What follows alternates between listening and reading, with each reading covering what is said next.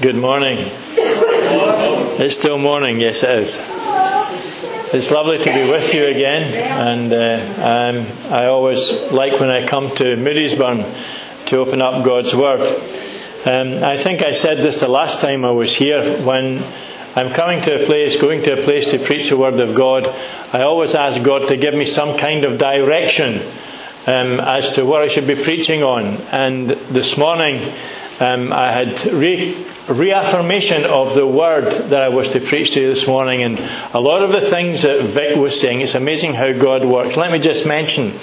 When Vic and I were praying at the front this morning before we came, uh, started the meeting, um, Vic spoke about the community that was sleeping. You will hear something like that in the message this morning, how the community needs to be awakened. Um, he also said, spoke about the resurrection in his prayer, and I'm going to just be touching on the resurrection this morning. But also in the hymn that we were singing there just before um, we, we stood up to open up the Word of God. Ashamed I hear my mocking voice call out amongst the scoffers. We're going to touch on that this morning about the mocking voice. And so I would like, if you would turn with me, first of all, to Acts chapter 1. Um, and I just want to read a few verses from Acts uh, chapter 1. This is, uh, uh, of course, after the resurrection of the Lord Jesus Christ, and uh, the Lord is about to send, ascend into glory. Um, and uh, I want just to raise one or two points in Acts chapter 1 before I go into the main message, which is in Acts chapter 2. And I want to focus on the coming of the Holy Spirit along with Peter's message at Pentecost uh, which is really quite important. But Acts 1 and verse 1, this first account I composed, Theophilus, about all that Jesus began both to do and teach until the day when he had been taken up into heaven. Wow, isn't that wonderful? The fulfillment of the promises of Isaiah, the prophecy of Isaiah his days shall be prolonged, which was evidence of the resurrection and, of course, his ongoing life. Um, until the day when he was taken up into heaven and he had, by the Holy Spirit, given orders to the apostles whom he had chosen. To these things he also, to these he also presented him, himself alive after his suffering by many convincing, infallible proofs appearing to them over a period of forty days, and speaking of the things concerning the kingdom of God. And gathering them together, he commanded them not to leave Jerusalem, but to wait for what was promised, which he said, You have heard from me. For John indeed baptized with water, but you shall be baptized with the Holy Spirit not many days uh, from now. And that will do us for the time being, as we've a wee bit I want to get through with you this morning. During the past few weeks, with the approach to Easter, our minds have been reflecting on the ministry, the suffering, the crucifixion, the death, and ultimately the resurrection of the Lord Jesus Christ. And as we come to Acts chapter 1, we have the ascension of the Lord Jesus into heaven, which is witnessed by his eleven apostles. I would like you to do something for me this morning. I want you to try and place yourself at that scene. You're an apostle. Consider this that you've been with the Lord Jesus over the past three and a half years. You've seen his miracles. In fact, you've heard his calling. You've seen his miracles. You've seen the so many wonderful things that he did. You've taken sight of his sufferings and all that he endured at the hands of men. You've heard him promise that there's a day coming when he would die and couldn't understand it. Because the truth is that his disciples couldn't really understand why Jesus needed to die. And it wasn't until he got to the latter end of his ministry they realized that the fulfillment of his death was planned by God. And in John 17, you will read the great high priestly prayer of the Lord Jesus Christ. And he's praying to his Father and he says, Father, now is my hour come. Well, here's these disciples. And the, he, they're with the Lord Jesus. On that day, he's ascending up into glory. How do you think you would have felt? This man who was so close to you, this man who loved you, this man who called you, this man who shared his life with you, this man who prayed with you, and now he's about to leave you and go into heaven. How do you think you would have felt? I know how I would have felt. I'd have thought, gosh, a big part of my life is going to be gone. That three and a half years, there's going to be a vacancy in my heart. I'm going to miss the Lord because I loved Him so much. What are we going to do? Ah, said the Lord Jesus Christ. Tarry ye here in Jerusalem until ye have been endued with power from on high. And as they looked up into heaven and they saw him glow, there were two men standing, angels of the Lord. And they said to him, they said to them, they said, Listen, why stand ye gazing up into heaven? This same Jesus, whom you have seen going up into heaven, shall so come in like manner. Isn't that wonderful? What a great promise we have. That although Jesus has gone into heaven, it's not the end. He's coming back. And he's going to take every blood bought child of God into glory itself. He's going to resurrect those who are dead in Christ. And he's going to bring them together along with the rest of the church that are alive at that time. And, and the Bible tells us that he'll take us up. Isn't that wonderful? Are you looking forward to that day when Christ comes back? I am. I think it's going to be a great day. Well, he commanded the disciples to remain at Jerusalem until the Holy Spirit came upon them. They had lost their leader. Jesus had ascended into heaven. And what did the apostles do? Well, first of all, and very quickly, I want to mention four things about Acts chapter 1. They were confident in their beliefs. They obeyed the Lord, Acts 1 verse 12 and 13, and they returned to Jerusalem to the upper room where they waited upon the Lord. Isn't that wonderful? You know, I think there is a great need today for the church to wait upon the Lord. I think there is a great need for the church to come together corporately today and to pray and to wait upon the Lord. Our prayer times are insufficient. I know that from personal experience. I know that from our own church, and often we talk about it. There was a great appeal in our own church last week for people to come together and pray. The prayer meeting is the powerhouse of God. I want to say that to you. I can't emphasize it too much. If you really want to experience the magnificent power of God, then come together to pray. God's calling us to pray. He's calling us to call out to Him. Jeremiah said, Call upon me, and I will answer thee, and I will show thee great and mighty things that thou knowest not. Will you come and pray? It's a fantastic thing to do. I get excited about prayer. People will say to me, Robert, you get awful excited in praying. I do, because I know that's where the power of God lies. If we want to know about prayer and the power of prayer, come together corporately as a church and pray. And the God who hears will answer our prayers. Well, they were confident in beliefs, but they were also characterized by their unity. That's one of the great blessings and the necessities for the blessing of the church. If you want to experience the blessing of God, then you need to be united. Psalm 133 For brethren dwell together in unity. There the Lord commands his blessing. Thirdly, they cope with bad experiences. Do you remember the bad experience they had just a few days earlier?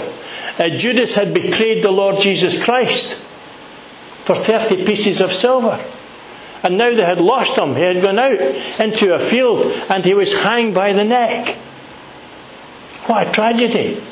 Was that weighing on their minds? Well, I think it did for a short period, but not for too long. They didn't allow them to. Uh, they didn't allow the circumstances to get it down, get them down. And sometimes in church, we get confronted with circumstances which get us down.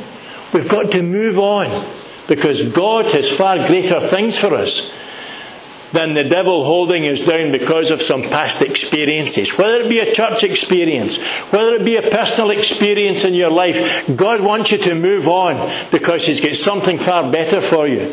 And they didn't move on. Not only did they cope with the bad experiences, but they chose another in his place. And when you get to the end of Acts chapter 1, Matthias is appointed with the 11 apostles. And that's wonderful.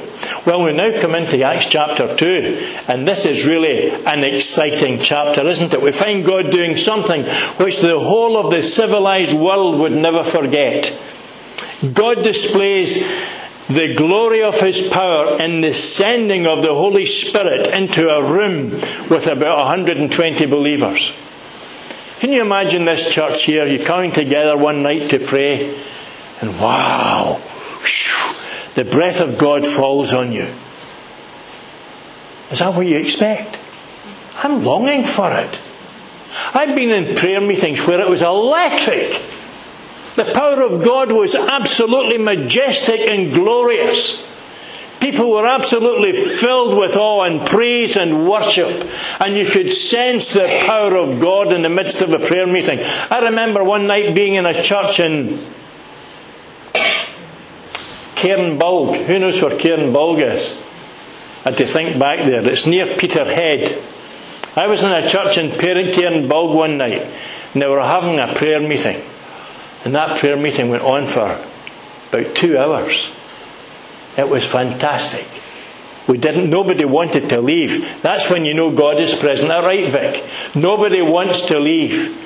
They, they just want to stay there. They want to experience the presence and power of God.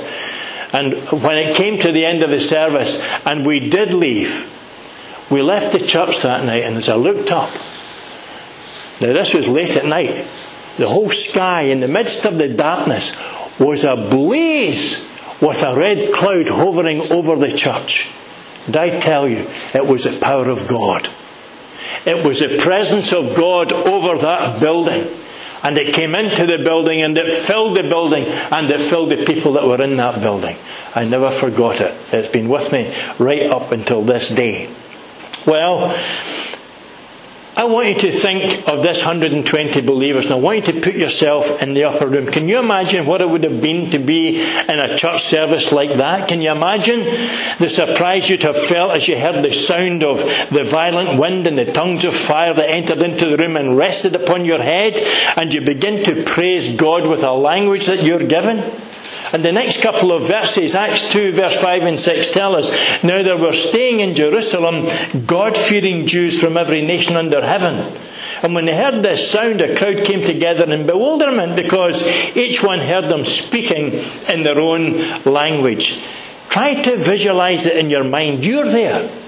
Not only have you heard the wind, seen the flames, spoken in a language that you've never learned before, but now you're being understood by thousands in the street.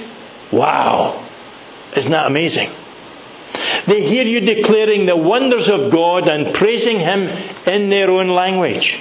And this was the great event that shook the world at that time. But why would God want to do it in such a way? Let me suggest three reasons. First of all, because He wanted to do something that would catch the attention of the crowd. God wanted to catch the attention of the crowd. Who was gathered? Jews from every nation on the earth at that time. There were some Gentiles there too, but mainly Jews, and God wanted to waken them. That was the second thing He wanted to do. He wanted to waken up the Jewish nation and its leaders on that day. For these men were men who rejected Jesus Christ. These men were men who went to the Roman governors and called on the governors to put them to death. They chose a thief and a robber over the person of the Lord Jesus Christ. And thirdly, God did something that they would never forget and remember for the rest of their lives. In fact, God was so intent on this event 800 years previously through the prophet Joel. He prophesied that this would happen. And when you go to verse 16, Peter says in Acts chapter 2, this is that which was spoken of by the prophet Joel.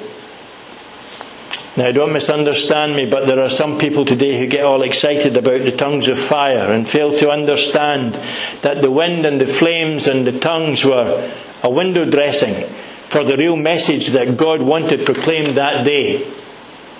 I'm not saying they're not important. They were very important to the establishment of the New Testament church. But when God generated the coming together of the crowd, it provided a great platform for the Apostle Peter to preach the, the powerful message on the day of Pentecost, a message that accomplishes far more than tongues of fire or speaking in tongues could ever have accomplished if they had been done on their own. But without the coming of the Holy Spirit, Peter would not have been able to preach this message. And now Peter preaches a message which awakened the crowd. We were talking about in a community that needed to be awakened. Well, Peter now preaches a message which awakened the crowd to the reality of God and to his Son, Jesus Christ. And if ever there was a need for a spiritual awakening, it's today. If ever we needed to experience the wind of the Spirit blowing through the church, it's today. Since March 2015, after I retired. I'll share this with you. I've had to fulfill, or I've fulfilled about 80 preaching engagements. I couldn't do that on my own. I've done that because of a group of people who are constantly in prayer for me. And I'm so thankful for that. My adequacy is not in myself, it's from God. But I'm so thankful that people are praying, are praying that God will take men and that he will use men for his glory, and that he will preach the gospel, and that precious souls will be ushered into the kingdom of God. Because just now, men and women are on their way to hell. I got a call a week past Wednesday from Gordon Thompson. You know Gordon that's, that's been here. And, and Gordon said, Rob, he said, I've been, I've been called to Edinburgh and he said, I've got the mission on in Shettleston. He says, I don't know whether I'm going to be back in time. Could you lead the mission for me on the Wednesday night and take it? I said, Yeah, I'll do that. And I went and preached in the mission on the Wednesday night and took the mission through. And after that mission, a man of his middle ages came to faith in Jesus Christ. Isn't that wonderful? Nothing to do with me. It's everything to do with God and His Word and the seed falling into good ground and bringing forth a harvest for God's glory. God is good. And I want to encourage you to pray for the people that come here and preach, for the people within your own church that preach. You get to pray for these people. They're God's men doing God's work in a darkened world out there. And they have a difficult task ahead of them. And the devil is always trying to trip them up and take them down. May their adequacy be from God. Paul says that to the second church, second letter of the Corinthian church. I think it's chapter 2. He says, My adequacy is from God through Jesus Christ. Oh, may it so be that those of us who have been given this privilege of preaching the message, that, that our adequacy is from God. Sin is rampant. Satan is on the march, and the church, sadly, in many quarters, is asleep. We're at times, like the disciples who couldn't watch with Jesus as he prayed, they too fell asleep. But let's move on. In Acts chapter 2, we have God's great affirmation, affirmation of this man called Jesus. God sent Jesus to mankind. Jesus of Nazareth, verse 22, was a man accredited by God to you by miracles, wonders, and signs which God did amongst you through him, as you yourselves know. They knew God was in the midst of them. They knew that God was in Christ. These Jewish leaders just knew it because every time Christ spoke to them, he condemned them. They were living in a state of self righteousness. In fact, at one point he called them whited sepulchres. They were all nice and white and shiny because of the religions, the religious obedience on the outside, but they were as dark as hell on the inside. Dark as sin. And that's why he called them whitened sepulchres. But verse 23, God delivered Jesus into the hands of the crowd. Now, it wasn't the crowd themselves that were solely responsible for this. God had a plan from eternity past. Isn't that wonderful? God looked into the future and could see the sin of mankind. And you and I, who are believers in the Lord Jesus Christ, were chosen in Christ before the very foundation of the world. Jesus is the Lamb of God, as the Lamb of God is the Lamb of God that was slain, the Bible says, before the very foundation of the world. God had a plan. And you and I were part of that plan. And I'm so glad about that. Wonderful, wonderful plan. Not only had God sent Jesus to them, but many in this crowd had put Jesus to death. Being delivered by the determined purpose and foreknowledge of God, you have taken by lawless hands and have crucified and have put him to death. But not only that, verse 24, not only had Jesus been sent to them and they had crucified him, but he didn't stay dead. Hallelujah. Hallelujah. Come on, say it with me. Hallelujah. What a Saviour. Bearing shame and scoffing rude, in my place condemned he stood, sealed my pardon with his blood. Hallelujah. What a Saviour. Oh, wow. What a Saviour we've got. Eh? Death could not hold its prey. Jesus, my Saviour. He tore the bars away. Jesus, my Lord. And up from the grave he arose. God raised him from the dead. I was had to go into um, not a debate, but uh, quite a discussion about someone who was preaching that when Jesus died, God was dead. That was it. and I had to start to teach them about the immortality of God, the immutability of God. God cannot die. He's, he's immortal. He's immutable. Deity cannot die. And they got quite a shock. I want to tell you that if God had been dead, how was it possible for God to raise him from the dead? God cannot die. I want to make that abundantly clear this morning. But verse 30 says that God swore an oath, therefore being a prophet, and knowing that God had sworn with a, a, an oath to him that of the fruit of his body according to the flesh, he would raise Christ up to sit on his throne, not David. That's interesting. And again in verse 32, God again confirms, and again this Jesus God hath raised up, and Peter puts on to it, whereof we are all witnesses. So Christ had ascended into glory, but here's all the Jews in Jerusalem. And Peter is saying, We saw him. You and I can't say that today that we've seen him. But what we can say is, since the moment I yielded my life to Jesus, I know that He reigns within me. Because when Christ comes into us, He gives us His Holy Spirit and our body becomes the temple in which the Spirit of God dwells. Isn't that wonderful? You're the temple in which the Spirit of God by His Spirit is living in you. And when the word comes to us, it's quickened by the Spirit of God in us. It brings us to life. And as believers in the Lord Jesus Christ, what happens? We become more Christ like. Hallelujah. What a Saviour. He's always at work in everything that we do.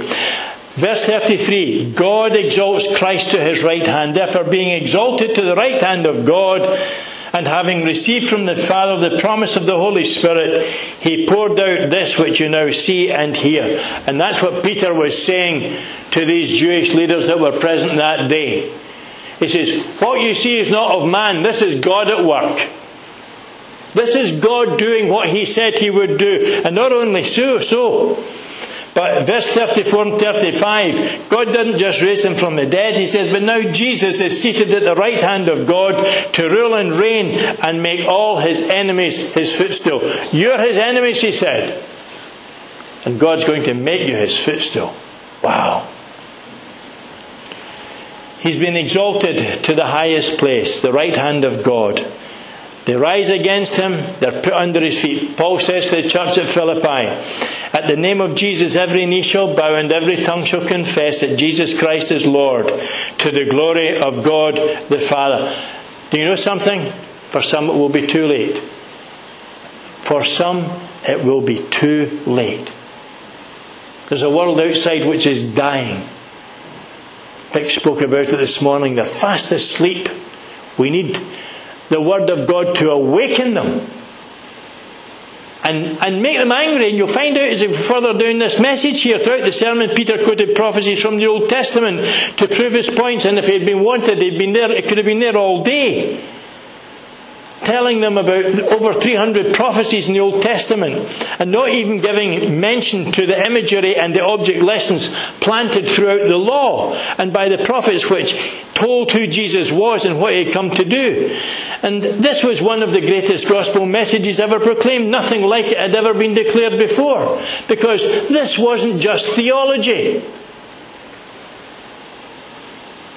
This was a declaration that God had done something different. God had stepped down out of heaven. God had become flesh in the person of Jesus Christ. God had sent His only Son to die on the cross for our sins. God had raised Him up the third day according to the Scriptures, and God had made Him both Lord and Christ. That's the approval of God on this man called Jesus. Isn't it wonderful? Hallelujah. What a Saviour. In fact, it was such an amazing and powerful message that when Paul and Silas preached it to the Thessalonian church, many people complained. You're turning this world upside down. What do you think you're doing? And you know, there are things with men and women that, that, that, that doesn't sit about this gospel that, that doesn't sit properly with them. They don't like it. Two things in particular. God has made this Jesus whom you crucified. Wow. What a stinging accusation. Both Lord and Christ, men don't want a spiritual master over their lives. You get into the world there and start sharing the gospel. Do you know that Jesus has come, sir, to you to tell you that He died for you on the cross, that He loved you so much, that your sin separates you from God, and He wants you to repent of your sin, and He wants to be your Saviour and your Lord. He wants to be master over your life. What? Somebody in control of my life? No way, Jose. They don't want it. The world don't want a master over their life. They don't want Christ in control of their life. They don't want the Lord Jesus as Lord of their life. They rejected him and sent him to Calvary. And that's one of the things that doesn't sit well with them. The other thing is this they had crucified Jesus. And Peter says in his message, Whom you crucified, Jesus died, and you put him on the cross. Wow. This is the greatest message you will ever hear. The results of the message were unimaginable that day. And it's interesting that Peter preached this sermon on the day of Pentecost. Pentecost means 50 or the 50th, because it was a special holy day observed by the Jews 50 days after the Passover. And Acts 2 and 41 says this Those that gladly received his word were baptized.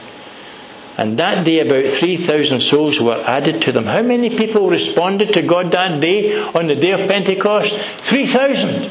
Wow. This was the last Pentecost ever recorded in Scripture. And if this was the last one, there has to be a first. Do you remember when the first Pentecost was? Do you remember when Israel were, were captive in Egypt?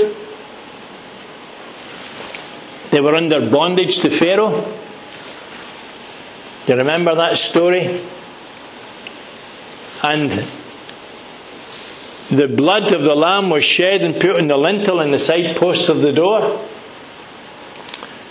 And this was the first Passover in Israel, uh, sorry, in Egypt, Israel's Passover in Egypt.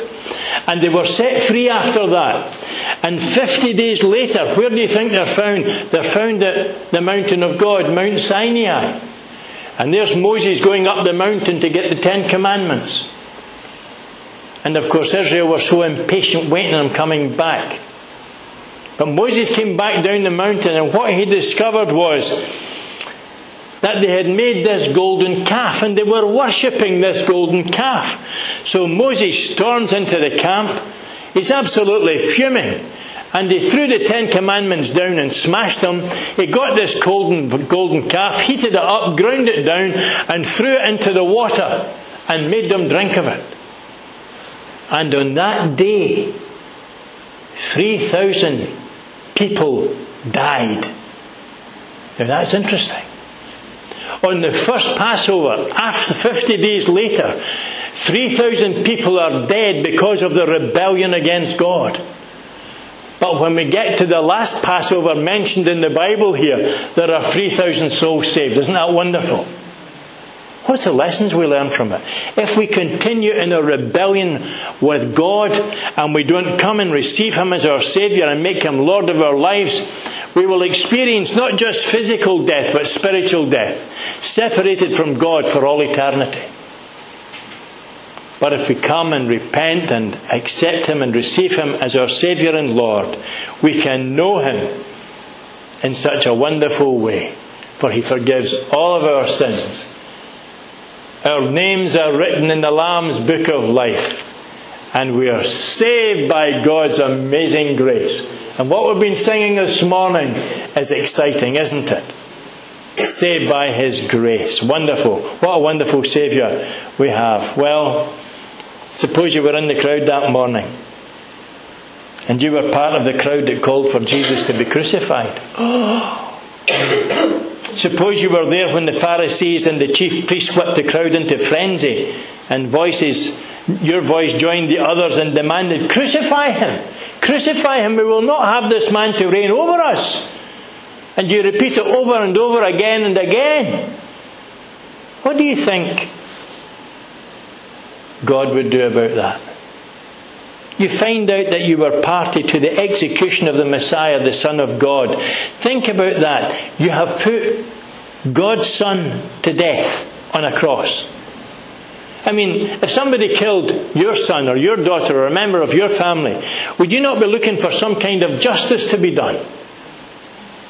The crowd at Pentecost had killed the Son of God. What do you think they deserved? Punished? Or pardoned? And so in holy fear, the crowd erupts under such deep con- conviction of their sin, and they cry, What shall we do? Peter's reply is so simple and direct and undeserved that many people today don't even believe it. Repent and be baptized, every one of you, in the name of the Lord Jesus Christ, for the remission of your sins, and you will receive the gift of the Holy Spirit. That's it. No working for salvation, no payment. Jesus paid the full price for our sin on the cross of Calvary, past, present, and future. Isn't that wonderful? Hallelujah. What a Saviour. Repentance means to turn away from sin, confessing your sin to God. He will forgive you. He will pardon you. He will give you new life. And He gives His Holy Spirit to live within you. Time is running out for men and women that reject Jesus Christ. The writer to the Hebrews says it's appointed unto man once to die, but after this, the judgments. Your sins and mine is the reason that Jesus was nailed to that cross, but it wasn't the nails that held him there. It was his love for you and for me. God's justice for sin was satisfied in the death of Christ, and as a result, he is freely able to pardon. Hallelujah. What a Saviour. Let me close with this question Are you numbered with the 120 believers on the day of Pentecost? Or are you in the crowd crying, Away with him? We will not have this man to rule over us. Do you love your sin more than you love Jesus? Your adultery, your promiscuity, any addiction, whether it be drugs, alcohol, gambling, do you know the worst sin of all? The sin that keeps people from coming to Jesus? Pride. That's it. Pride. What about your pride this morning? Are you completely yielded to Jesus Christ? The rejection of Christ. This is exactly what led to the death of 3,000 people in the Old Testament. That morning when they rebelled against God. They loved their way, their idolatry they loved more than God. But God loves you so much more that He gave His Son Jesus Christ to die for you. I want to ask you, what will you do with this man called Jesus, which is called the Christ? Will you continue in your sin and reject Him? Will you come and receive Him as Saviour and let Him be Lord of your life? As believers, will we draw closer to Him? so that every moment of every day Christ might be formed in us. Until that day, when the climax of history comes upon us and God will gather his own people home to himself. That's a great day to look forward to, isn't it? The ascension of Christ into glory is not the end. He's coming again. And He's coming for you and for me. What a great day that's going to be.